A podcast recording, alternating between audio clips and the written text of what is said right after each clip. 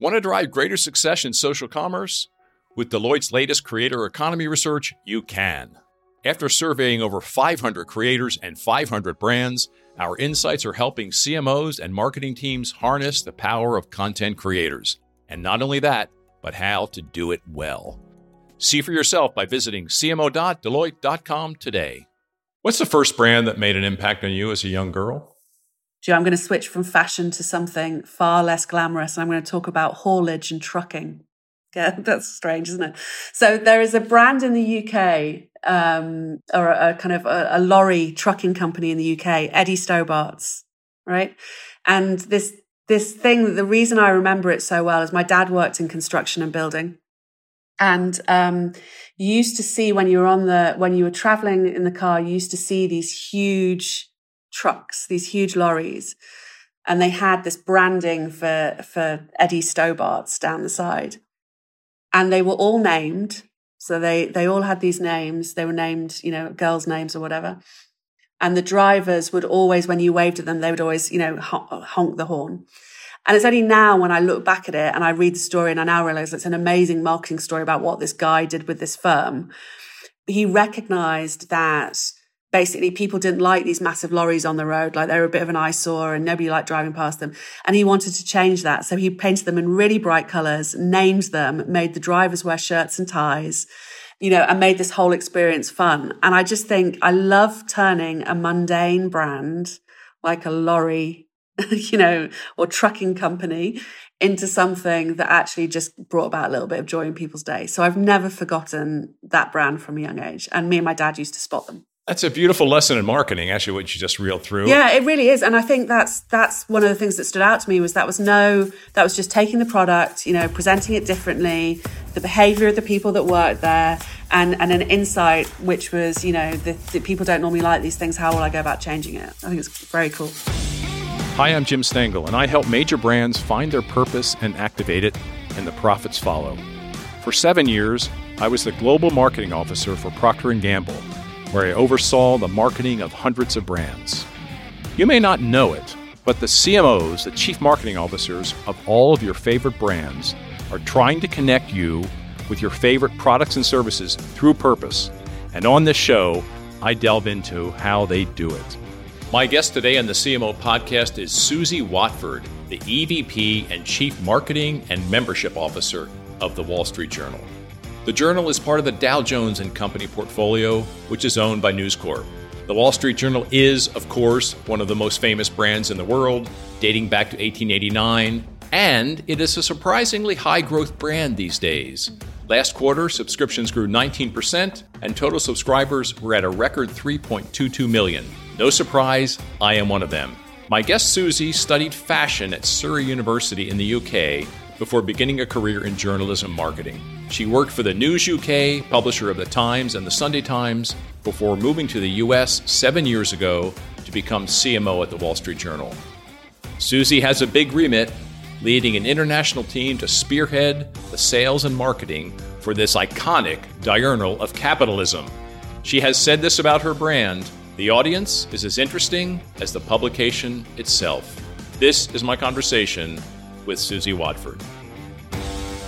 Welcome, Suzi, to the CMO podcast. And I have to say up front, thank you for sending me this wonderful coffee mug, which says decision makers. You have one as well. And for our listeners, we can see each other. it says the Wall Street Journal, trust your decisions. It arrived just this morning before we recorded the podcast. So I'm thanking you for that. And I want to hear the story behind it. I also want to thank you for and your team for starting my weekend so well. Oh, I'm so edition. pleased. I'm I so pleased. pop out of bed at like 6 a.m. on Saturday. I walk to get my hard, you know, my paper newspaper. I had yep. your digital and paper editions. And I read it. I love the essays, the reviews, everything about it. And then I go play tennis. And then I come home and read the rest of it. Perfect Saturday. It is a perfect Saturday. Perfect Saturday. And then when I'm away from home, which has not been as much as it usually is, um, I love your digital. In fact, I opened up your app this morning when my alarm went off. Yeah. And I saw Procter and Gamble's earnings. Yeah. so, which were very good, by the way. So, congratulations to all my friends. Uh, I love it. I love that. I love how much um, just we're part of that daily habit. It's nice to hear those stories and that routine. Well, we don't know each other very well. We will in the next hour, but I feel like I'm talking to a good friend because your publication, your brand, mm-hmm. has been such a part of my career going back to business school. And and your reporters have actually become friends. Mm-hmm. And I'm sitting in my office here, I'm back in my office, and after I left Procter and Gamble, Suzanne Vranica, your top yep. marketing advertising Amazing, reporter, yeah. she did a beautiful story about uh, my career and my next chapter. It's hanging in my office. Love that. We hear that a lot. Yeah. Yeah. It's just, it's, you know, you, you really yeah. are a very, very significant part of my uh, daily rituals, my learning, my development as a person, as an executive. It's one reason I love the weekend edition. It's so much about the whole human being. Yeah. I love those stories. I love the, um, that role that we've played in people's lives. And, you know, we always talk about from the, from the classroom to the boardroom that the journal has played this role in so many people's lives. And um, yeah, it's it's amazing to to see it and to be part of that community because it definitely feels like a community of, of people and professionals um, who really use the journal in that way. So yeah, I'm it's lovely to hear those stories. You heard a bit of my rituals. What are your favorite rituals with the Wall Street Journal? Um, I like to start the day with the 10 points. So the newsletter from our um, editor um, which is just a really good way to get that kind of quick snapshot of the news. I still love reading an edition and a print edition. So I think that, you know, that just that, that the What's News column, which is, you know, famed for being that one thing that you have to read is just so uh, so uh, uh, almost um, functional and informative that I love reading that.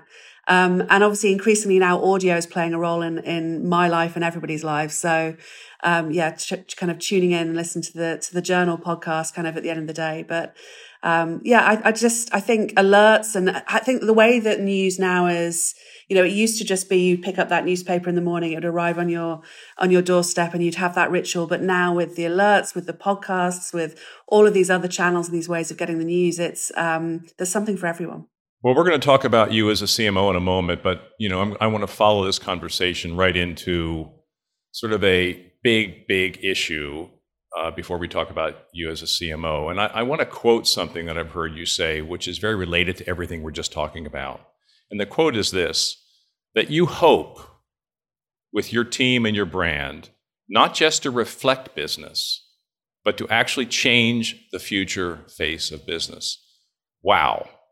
And we've just been talking about really your purpose, right? That's, yep. that's how we open this conversation. Yep. So I'd like you to dive into that a bit and unpack that for our listeners. Yeah, sure. I mean, I think the first thing is, is, is that I, you know, as an organization, just the, the mission and the purpose is is just so central right you don't have to you don't have to go looking for it it's just it kind of Im- imbued in everything um, that that we do and that our newsroom do. So that's always been the reason why I've loved working in news because it's it's it's um, it's just so clear why people get out of bed in the morning and why they do what they do. But I think increasingly, and particularly with a brand like the Journal, you do hear these amazing stories that the brand has played in people's lives in in from all walks of life. Um, and that it can really have a very big impact on on people's careers, people's businesses, um, people's family lives. And I think today, when you think about it, kind of the recognition that actually the more diverse and the more broad and the more people that can use the Wall Street Journal, actually the more opportunity it can create, the more successful they can be. And that feels really inclusive to me. That feels like um, you know, it, it feels like something that can really uh, have have a have a really broad impact. And I think our job within the marketing team is to try to get people early.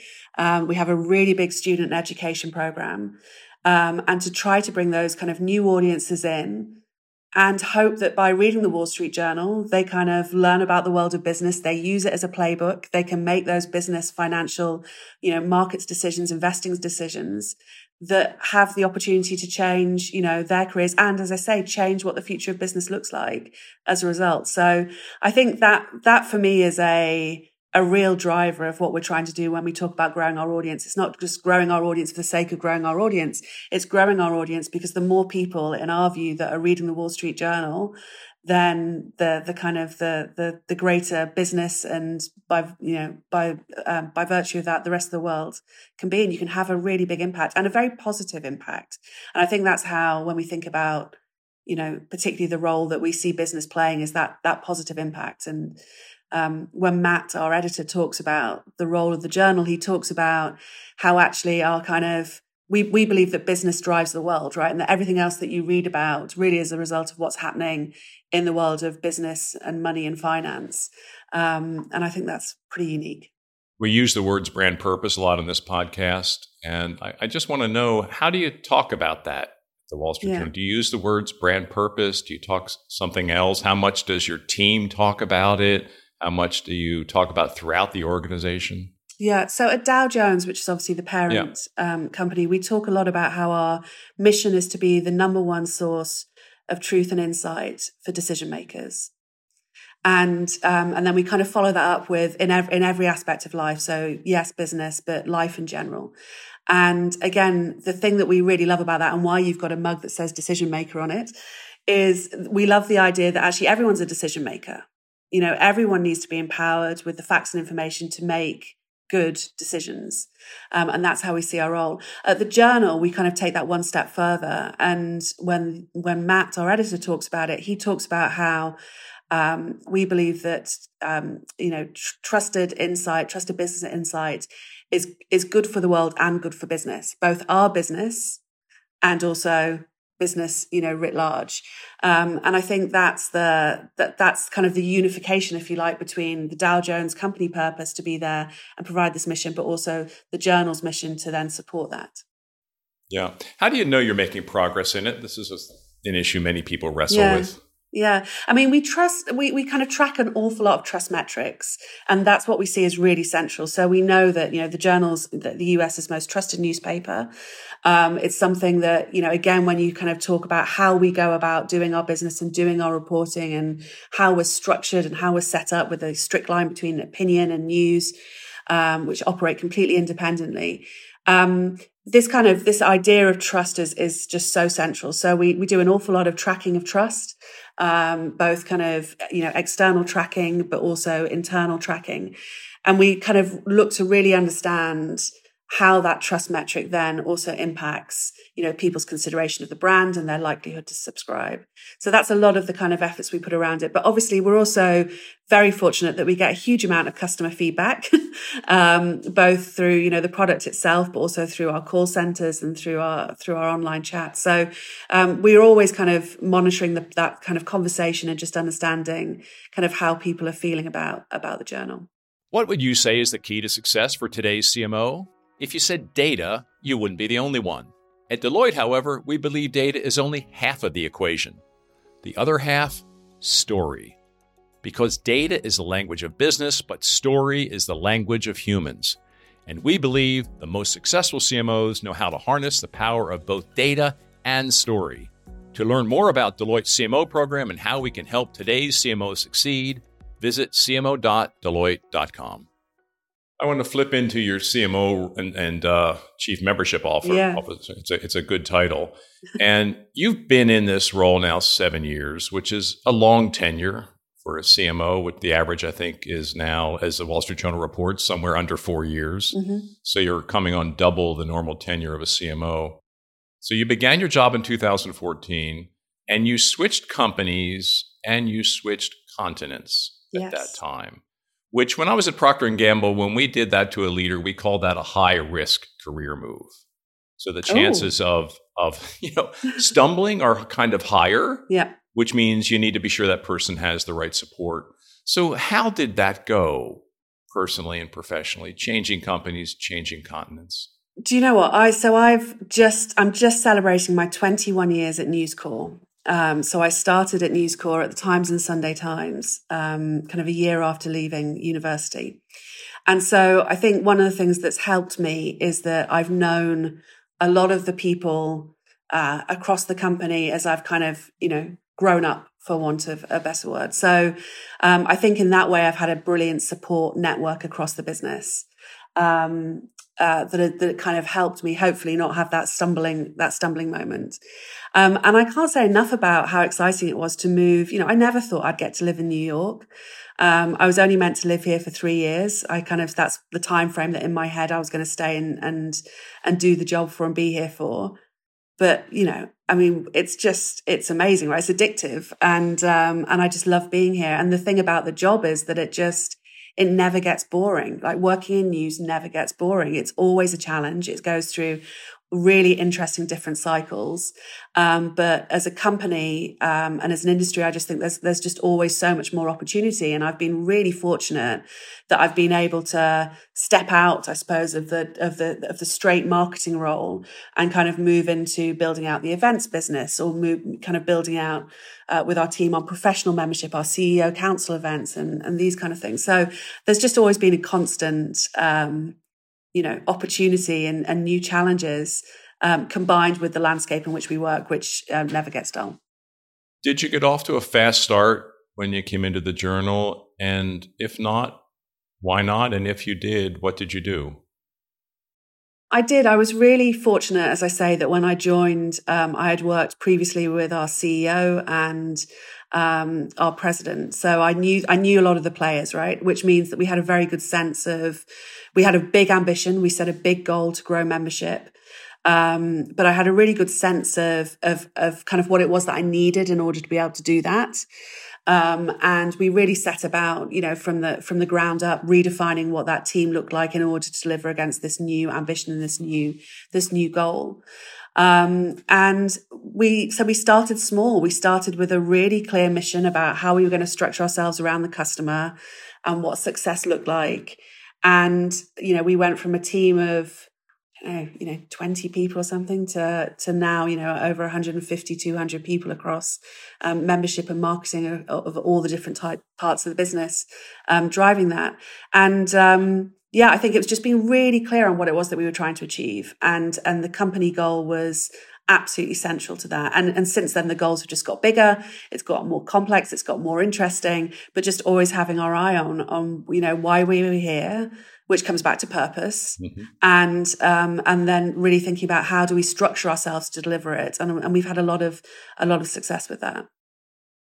You have, and I want to get into that a bit more with you because it's such an issue so many CMOs wrestle with. You have this incredible brand mm. right? Deep trust, deep brand equity, long history.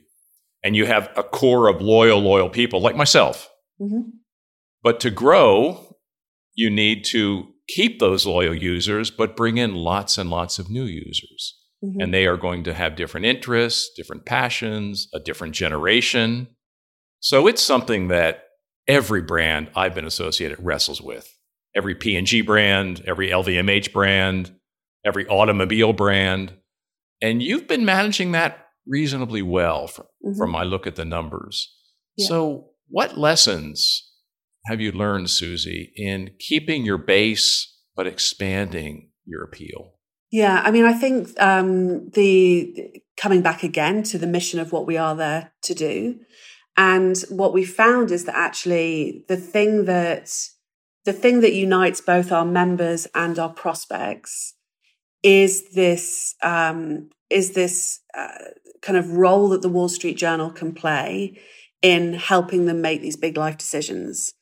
And I think when you think of it like that, actually, what you see is that there is there are, there are some very kind of universal things that people need, and and the brand really is a necessity for so many people in the space. Um, how that turns up can be different for different audiences, right? So um, it might mean that we are doing a piece around, you know, understanding, you know, investing versus something for somebody who is extremely experienced. But, but, but at the core of it, the, the what we're doing and kind of what we stand for is is still very much the same. Um, and I think what we've been able to do in the in the last couple of years, because of the amount of customer you know, data that people are willing to share with us as a membership brand is we've been able to think about more tailored and personalized experiences. So actually you're not having to make the trade-offs that perhaps you would have had to have once done. You've actually, within the product experience, you're allowing people to say, okay, what industry are they working in? What profession are they working in? Whereabouts are they in their career? Are they still at college, etc., etc. And the more you can understand about that, then from the wealth of amazing journalism that the journal creates, you can create and tailor um, you know experiences that are, that are relevant for those audiences. So i think i think staying true to who you are um, but recognizing that that that has breadth and and how do you play that across all those different audiences is absolutely crucial. So you're basically adding if i put it in uh, big terms products and services that appeal to this new audience and that are more personalized. And I actually am I'm in one of your pilots, so I'm actually experiencing that very live.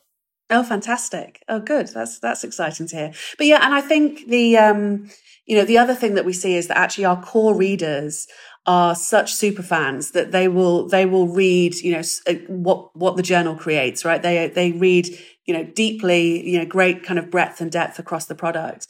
And so actually what you see is you've got more room to create an experiment for new readers and it still has has huge appeal to your core readership. So I, I think it's a i think often in fact it's true across I think a lot, a lot of what we deal with the media, we make this false choice. oh, it has to be advertising or subscription. It can't be both. I, I, I think that's untrue. And I think um, it's definitely untrue when we think about making sure that we keep our loyal audiences and also growing our future ones. The second ish- issue that many CMOs are wrestling with that I want you to comment on is you have a big goal, I think, of doubling mm-hmm. your subscriptions. So just share a little bit about you know what got you here likely won't get you there you know the famous yeah. adage that you've probably used many times in in the wall street journal. What capabilities do you need to build? How does your organization need to shift? What are you doing to ensure that you meet that very very aggressive goal on top of some good momentum you've already have? Yeah. I, I think like lots of people what you realize is that we've optimized so much by our you know individual um, capabilities and teams. And now it really has to be about collaboration and alignment and everybody working across the company together to be able to achieve those goals. So what you're seeing a lot more of is people taking on you know, lots of different terms for it, missions, squads, whatever, but real collaboration happening across news, you know, product, tech, marketing, membership, all of those groups really working together to put the customer at the heart of the problem and saying, okay, how do we solve this through whether it's new pricing, new product experiences, new campaigns, uh, more personalization, etc.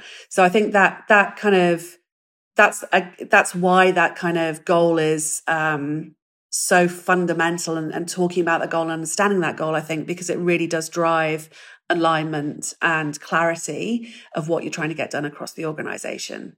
How did you do that as a leader, Suzi? That's easier yeah. said than done, right? Yeah, um, a hundred percent. And I think um, you know whether I get it right all the time is another thing altogether. But I think um, trying to share that story, I think, um, is is just really important, and why we're trying to do it, and trying to find a way to talk about it that does resonate. Which again comes back to this purpose and this mission, which is know, when we talk about the Wall Street Journal, we've been around for over 130 years. We, you know, we want to make sure that we have a, you know, strong, profitable future where our journalism continues to play the role that it's, it's been playing for the last 130 years. And to do that, you have to have a, you know, a kind of a strong financial model and you have to have growth. And I think, you know, as a business, you can get everybody engaged in that. You know, everybody wants that. Everybody wants the journal to be around for another 130 years. Um, and so I think starting with that and then really clearly building out, okay, how, how are we going to get there? What are the steps to get there? What's, I love to look a goal in the eye, right? And I love to know, okay, you know, what can I see as the steps of how we're going to get there? And where is there potentially a gap? And okay, then we all need to get together to work out what are those ways that we can fill that gap. And I truly believe that the answers are in the room. You know, within the company, there are people that think about this and think about media and think about subscriptions you know day in day out and have done for many years and i think if you if you can get the question right and you can motivate people and create the environment where they want to share ideas then you know you, you've got you, you kind of you've got gold You talked about when you came in, you had a staff of, I don't know, 25 or so, and that's up now five or six fold, maybe seven, even. Every CMO would love to do that. I mean, how did you how did you grow that group? What was the business case? What what new work does your group do that they were not doing in the beginning? Uh, if you think about the people you've added, where are what are they good at? Where are they focused? So could you tell us a little bit about that you know, staffing investment yeah. and and and how and what the rationale was and where you focused it? Yeah, I mean, I think the first thing is is that I am directly responsible for uh, you know a rev- revenue lines, which is always the place where you want to be, right? If you're um, if you're trying to you know merge and and think about the role that marketing's playing. I'm a big believer that uh, you know, as as I know you and lots of other people are, but how marketing plays a role in really driving business growth.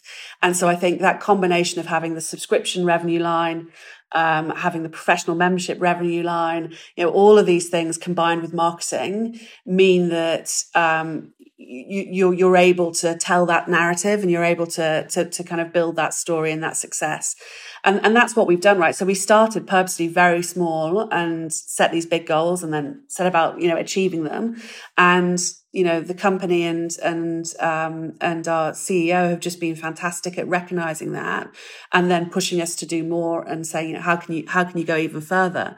Um, and and that's how the team's grown. And we've added on, you know, our events business. When I when I started, um, I think it was in the kind of the first year I kind of took hold of the events business and changed it at first to be a more uh, thinking about pro- this professional membership. So how you know how could we create an events business that wasn't just solely reliant on sponsorship, but also had membership and um, kind of consumer revenue within it. And that's become you know a huge part. And in the last year, you know, virtual events has just meant that we've been able to reach even bigger audiences. And I think when you when you think about the role that the journal has in connecting and convening audiences, the virtual events have, you know, it was it was a lot of work for the team to pivot, but we've now, you know, entering this hybrid world, which we can see where we will continue doing virtual events, but we'll also have our beautiful live, you know, big big flagship events as well. But that's something that we didn't have. So it really has been building out new businesses and new ideas. And that's again why I love this company and I love media because you get to you get to see those opportunities and with a brand like the journal you get to kind of realize them. When did you add membership to your title? That was, I think, probably a couple of years in. So I, I kind of, as, as chief chief marketing officer, I always had subscriptions, but we we made a conscious decision that we wanted to make the switch from talking about subscription to membership, which is something that I've long felt in newspapers, which is that newspapers are like clubs, right? They have that inbuilt in them. There is this sense of community, the sense of wanting to belong to, um, you know, to align to its purpose and mission and, you know, to wear it like a badge, if you like. Um, and so it felt like, and there's been lots of great stuff written about this, about, you know, the move from a subscription economy to a membership economy, but it felt like we wanted to move away from that transactional, you know, it's just about the point where we get somebody to convert to really thinking about the full life cycle um, and and how we could keep people engaged.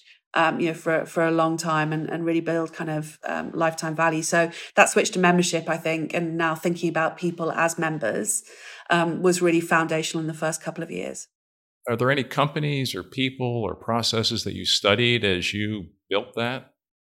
Yeah, I mean, I think um, it's really interesting when you get people in a room, right, and you talk about what do you feel like you're a member of, and even that gives you great insight. So people often talk about, um, you know, uh, very kind of local community things people often feel like they're members of. They can really associate and they can see the value. There's normally a head of that you know there's normally a face of that community um, which i think is the role that our editors and journalists play um, at the journal.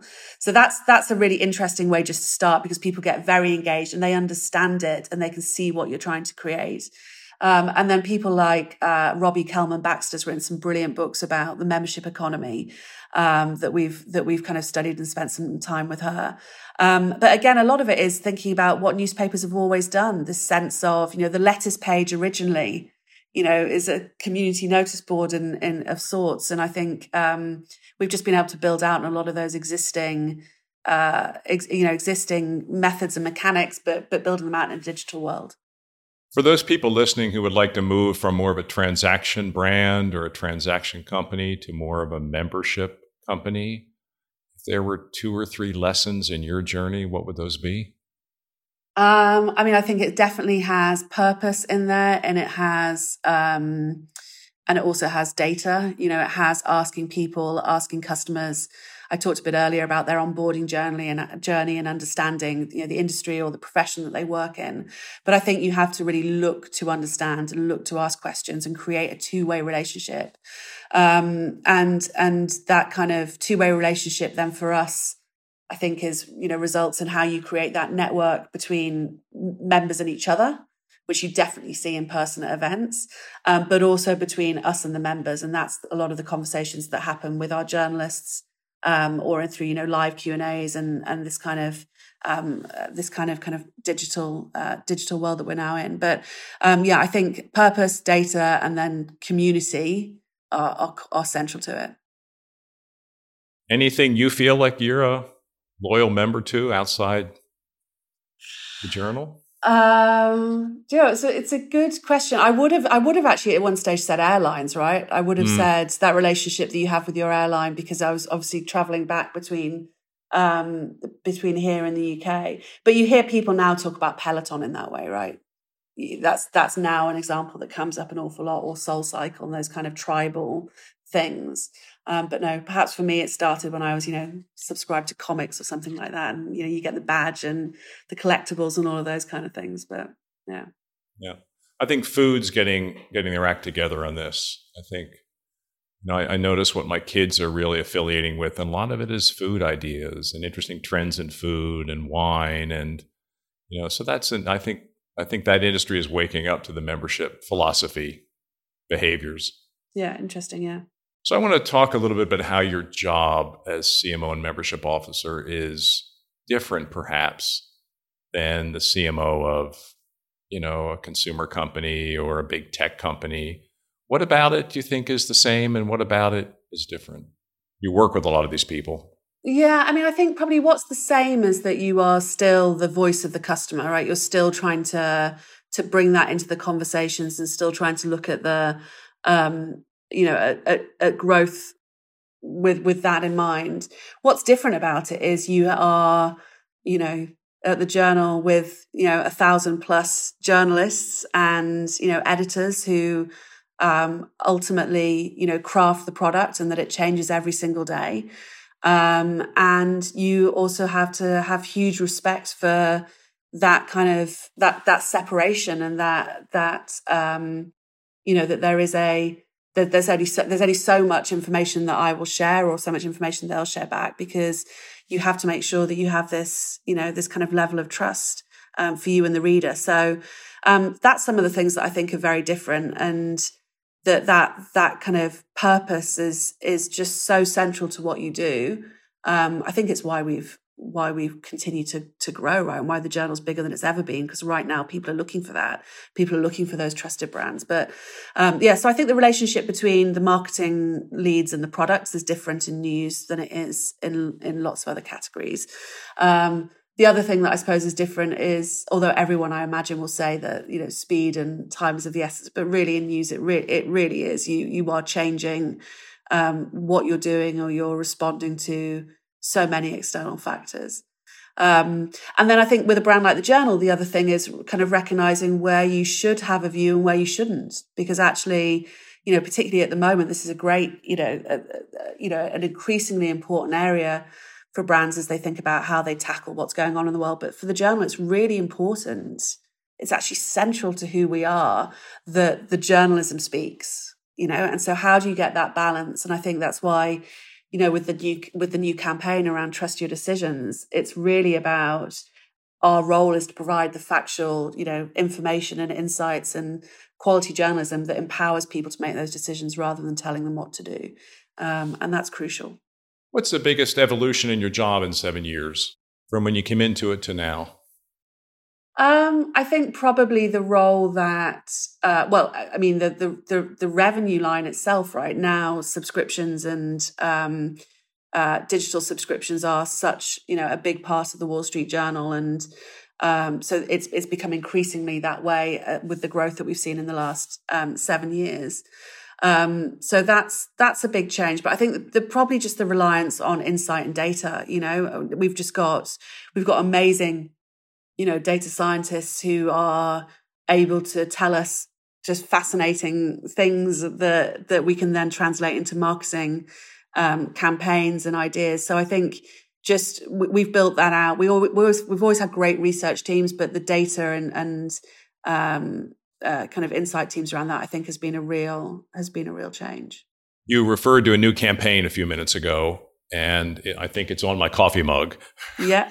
so I'd like you to talk a bit about uh, how you got there. You talked about insights and data and how that's such so much more prevalent in how you yeah. work now, how we all work. So, what insights, what data led you to the campaign that you're just launching now? Yeah, in your brand. Um, so yes, yeah, so the campaign is the Wall Street Journal Trust Your Decisions. That's the new idea and the new thought for the journal. And um, the it was it's been really interesting because we were looking for something that really did capture, I suppose the the, the you know was both timely and timeless. As you know, know it's said a lot, but we were really wanting something that felt like that for the journal. And when you look at so much of the insight around the journal, people do talk about it as this necessity. They talk about they need to read the journal. And, and you can make the mistake. I think I, you know, was at risk of making the mistake of not seeing that as something that which is really pretty amazing. Um, what a thing to have a brand where people say that they need it in that way and that that function and that role it plays in people's lives. And that's very different. You know, that's, that, that's very different to a lot of diff, um, a lot of other media brands.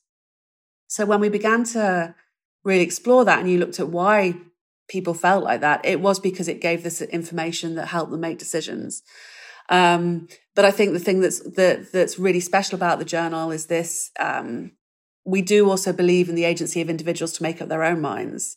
So we really wanted to think about how could we talk about the role that the product plays, uh, in people's lives. But how can we also, and how can we bring together trust? Because that's such a, a, a crucial part of how we operate and what, how we do what we do. But also thinking about the customer at the heart of it. Because I think, you know, part of the challenge can be with news brands as you think about, um, it can be very producer centric. You know, you, you can talk about the brilliance of journalism all the time. And that's true of the journal, but we really wanted something that had the customer at the heart of it. So trust your decisions felt like it was just the, the, a great articulation of that and something that works across you know all formats as well. So obviously increasingly that's not just you know text but audio video events communities tools services all of these things. That has real breadth um, uh, to it. So um, and it and we then began to explore how you use it in content marketing and the combination of trust your source trust your decisions also feels incredibly powerful. So we do a lot of work to obviously promote the journalism through um, through our channels and it, it's just it's going to be really exciting. But the the, the customer insight that that really made it feel timely was that when we looked at the difference between our prospects and our members what we saw was that prospects had really postponed decision making. So during the pandemic they've been very nervous. You know a large percentage of them are feeling financially worse off uh, as a result of the pandemic versus our prospects who actually feeling quite good post the pandemic are ready to invest are ready to make those moves and actually in lots of cases are financially better off as a result of of the last year. But the thing again that united both groups was the reason that they wanted the Wall Street Journal was to help them make those decisions. So again, I think it comes back to how do we find these ways that unify both what we stand for with our existing audience, but also can have broad appeal to a, to a new audience and help us grow. And, and that's trust your decisions. How's the campaign going to come to life, Suzi? What's your hope for it? Uh, so we will uh, we will bring it to life in, uh, in lots of you know, beautiful out of home placements that have impact and bring some of that kind of um, swagger, if you like, of the Wall Street Journal, and an iconic brand like the Journal. Um, but it will be across all of our marketing. It will be across all of that content marketing that I talked about, all of the marketing that we do with the journalism, um, all of the marketing that we do to our members, um, and in a lot of kind of um, direct kind of uh, showcasing of, of, of the kind of stories that we write. So we'll bring it to life um, in a very kind of hardworking, always on campaign, and I can't wait to see where it develops because I think there's also uh, we've talked about the speed of news and how you know we really want to be able to embed that within the sense of the campaign. So how we respond to what's going on in the world um, also feels like it's going to be a really important part of it. But yeah. Did you work this with an outside partner, or did did you do it internally? Uh, we work with the And Partnership, um, who have been our agency uh, for many years. We've worked with them. Um, and obviously a broad team across the journal. We got some great insights from across the newsroom and across the business about what what the what the reporters and what the editors and um, and others were looking for from the campaign, as well as the customer insights. And that really matters to us. It really matters that this is a campaign that is embraced um, across our advertising partners, across our uh, across our readers. Um, and I think things like the you know the decision maker mug that you've got is a really um, you know it's it's a fun way to bring it to life, but it is how our readers talk about um, themselves and how they see themselves um, in that kind of in that position wherever they are in their career. You're in such an interesting spot, Suzi, where you're looking at customers and your team. So I'd like you to sort of step back, and we've all been through a unique year, mm. maybe the most difficult for many many of us. I think a year in our career. So as you look at what's happened over the last 14 months or so, what are you hopeful about for business at large? And what are you worried about? Um, what am I hopeful about? I, I think I, I I think people generally do want to do good. And I think what you can see is that, you know, good business comes back to actually what Matt, the editor says, right? It, it's good for business. You know, doing good is, is good for business. And so I think, um, I have a lot of trust in businesses, um, doing that. And I think you've seen that, um, you know, throughout the year with the amazing work that businesses have done to help people during the pandemic. Um, so I feel very positive about that and the role the business can play for, for good um, in, in communities and in, in people's lives. Um, I don't know whether I'll share my worry list with you. I think, um, you know, I think that there is that, there. I think it's really important that coming back to trusted sources, right? I think it's really important where people get their information from. And I think um, this, you know, last year or so has also shown that. Um, so if I was to say about the things that I worry about, I do worry about, you know, what that relationship is between people and media um, and social media and the role that, um, you know, platforms play in, uh, you know, in, in people's lives. Um, and how, you know, I think one of the other things that I, we read an awful lot about that I feel passionate about is local news. Like, how do we, you know, how does, what's the future of local news and how can we keep those communities and those news brands alive? Um, and, and yeah, how's, how's that going to play out? That's something that worries me because I think it's such a source of talent. Um, and, you know, such a, been such a, yeah, important part of how big brands like the Wall Street Journal have come about, have come about from, you know, the talent that you find through local news, as well as the, the role they play in communities. Well, we could talk a lot more about that, but we won't. We're going to shift to the last section of this podcast, which we call the creative brief, where we just try yeah. to come reveal some insights about our guests that are helpful and interesting and fun for our listeners. Yeah. So the first one is Suzi, you studied fashion at university yes. and you pretty quickly went into news journalism. Yeah. Tell us about that. Yeah, I think I just like shopping. I think that was the mistake that I made. Um, so I loved, um, you know, I went in, I've always been, you know, I did all the, um, you know, arts at school and I, you know, love that creativity and I love the fashion industry. Um, and then I did a, a, degree around it and I quickly realized that actually, you know, it, I was not, that was not my talent. That was not my thing. Um, but during that, I did a, um, you know, I did work experience at a magazine, at a fashion magazine. Um, and I always loved media and I always loved, you know, newspapers because I liked reading about that world. Um, and I did that and I thought that this is, this is kind of a bit more, this is a bit more me. Um, and then I actually applied for my job at the, um, at the Times and Sunday Times, applying to an ad that was in the back of the Sunday Times, um, looking for graduate trainees. So reading the papers got me, got me the job and got me where I am today. Fantastic. I have to say, the journal has leaned into fashion a bit more in the last seven yep. years. You may have something to do with that. no, I think, uh, I mean, Kristina O'Neill in the magazine, right, is just such a beautiful, um, beautiful um, product. But yeah, um, that's always a joy to read. Yeah. Yeah, I agree with that. So the Wall Street Journal is famous for its dot ink portraits. Mm-hmm. The stipples. Do you have one of those of yourself? I do. Yes. Do you like it? Uh, I do like it. Yes, it's very flattering. Yes. very good. You you did one of me, and and my wife has never liked it. She said it didn't quite get you, and I said oh, I think it's very good. Oh. So it's been a point of discussion in our household. Yeah. Yeah. Maybe we can do a new one. We'll see. exactly. Exactly. No, and I'm sat in the office now and actually we've got amazing stipple kind of drawings and portraits, you know, ac- across the walls and they they are just iconic and beautiful. So yeah. Part of No, your brand, great. right? Part of the brand. Yeah, Yeah. sure is. Yeah.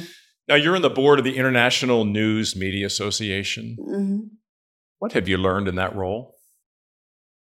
Oh God, they're just that there's so much innovation across the world, right? You can think that working for a big brand like the Wall Street Journal that you know it all.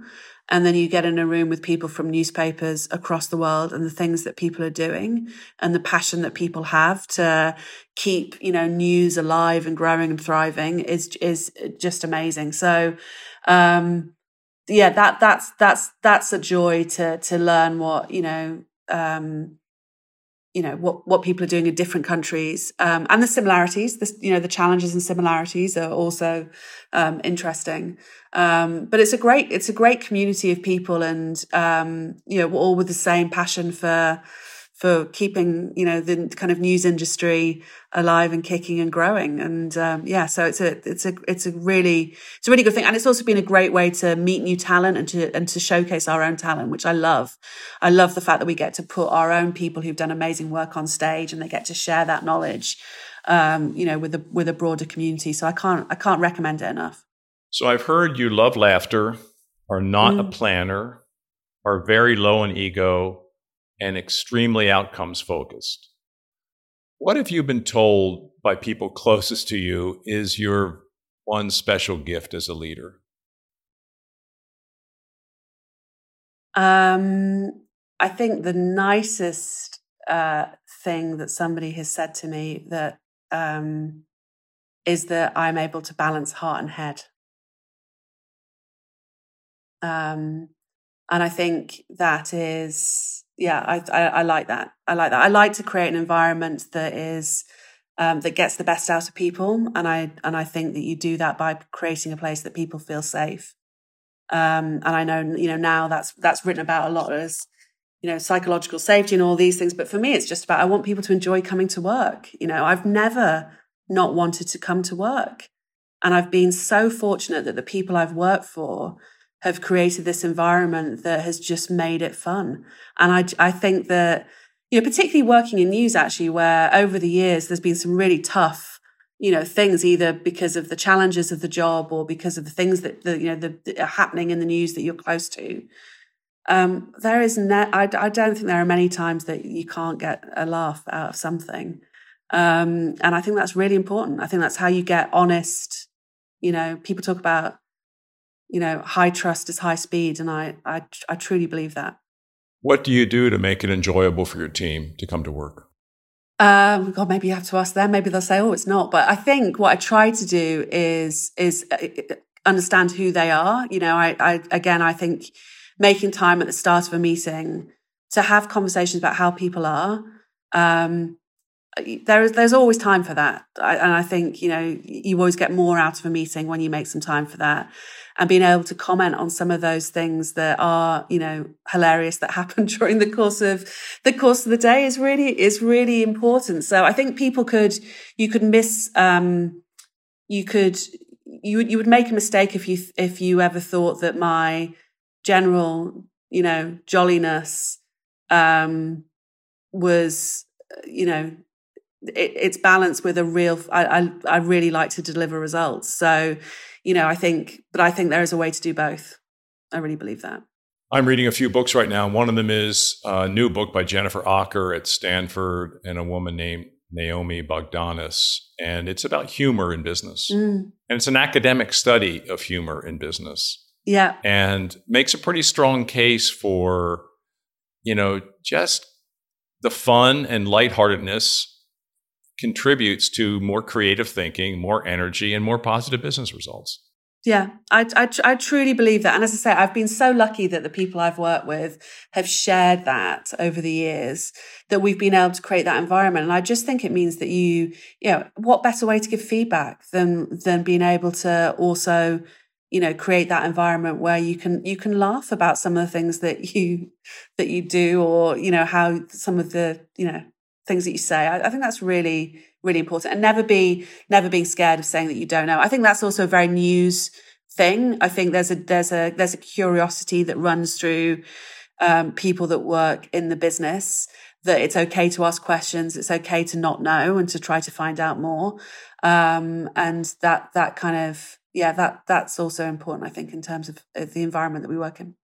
Most inspiring person in your life um, I will say so it's very it's, i'm not going to say my mum or my dad although they are incredibly inspiring but i'm going to say Katie Vanneck-Smith who was my first um uh, kind of you know maybe not my first but like my second or third boss but was my boss for a good 10 15 years um, through news corps um, and she just she you know people talk about how the greatest gift you can give somebody is to say that they can do something and she constantly said to me that, you know, you can do this. And she'd be, always be making me uncomfortable and making me do things that I didn't want to do, um, and pushing me to do more. Um, but I have, uh, yeah, I think she's, I would, yeah, she's, she's amazing. So her.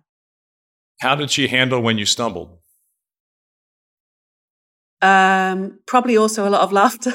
Yeah. um, you know, a lot of um, um, but it was fine too, right? So again, I think I think the interesting thing about that my relationship there though is that you know I we we're obviously we're extremely close friends, um, and but I always even when I was working for her, I always wanted to impress her. And I think that's that's kind of that balance. I think is really interesting how you can work for somebody, know them, you know, extremely well, you know, but still, I would always want to turn up to a meeting with her with everything nailed and I'd want to impress her.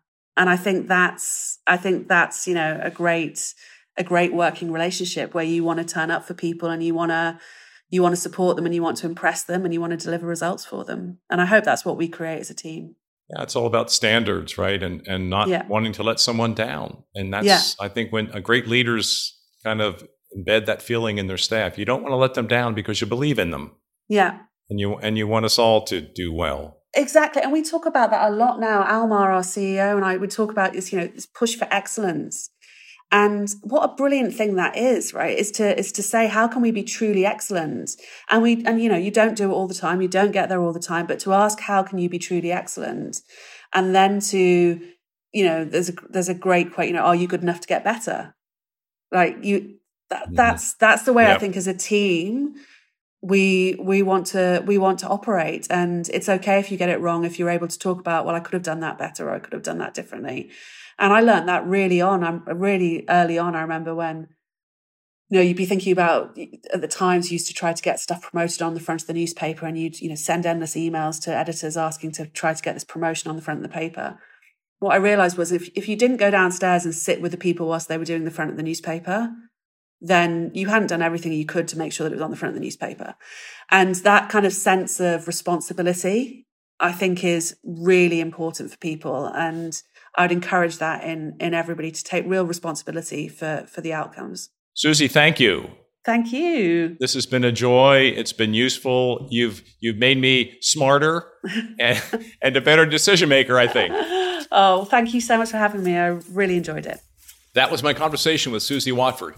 Here are the three takeaways to think about in your business and life. The first one adopt a membership mentality as you think about your brand. Suzi talked about the acceleration of the Wall Street Journal being about membership and thinking about their subscribers as members. So, if you were to think about how to build a club or membership around your brand, what different actions would you take? Second takeaway create an environment with your team of enjoyment. Suzi bounces out of bed to work in the morning she makes it a point to ensure her team is having fun, enjoying work, bringing high energy, bringing their whole self to work. Third takeaway Project some personality into your brand for God's sake. I love the story about the first brand that made an impact on Suzi. It was a trucking company. We've never heard that before in the podcast.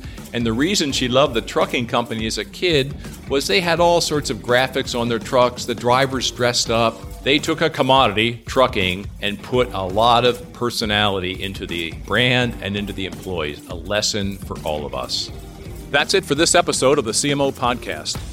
If you found this helpful and entertaining, I would be so grateful if you could share our show with your friends. And I would be super happy if you subscribed so you can be updated as we publish new episodes. And if you really want to help, leave us a five star rating and a positive review on Apple Podcasts or wherever you listen. The CMO Podcast is a Gallery Media Group original production.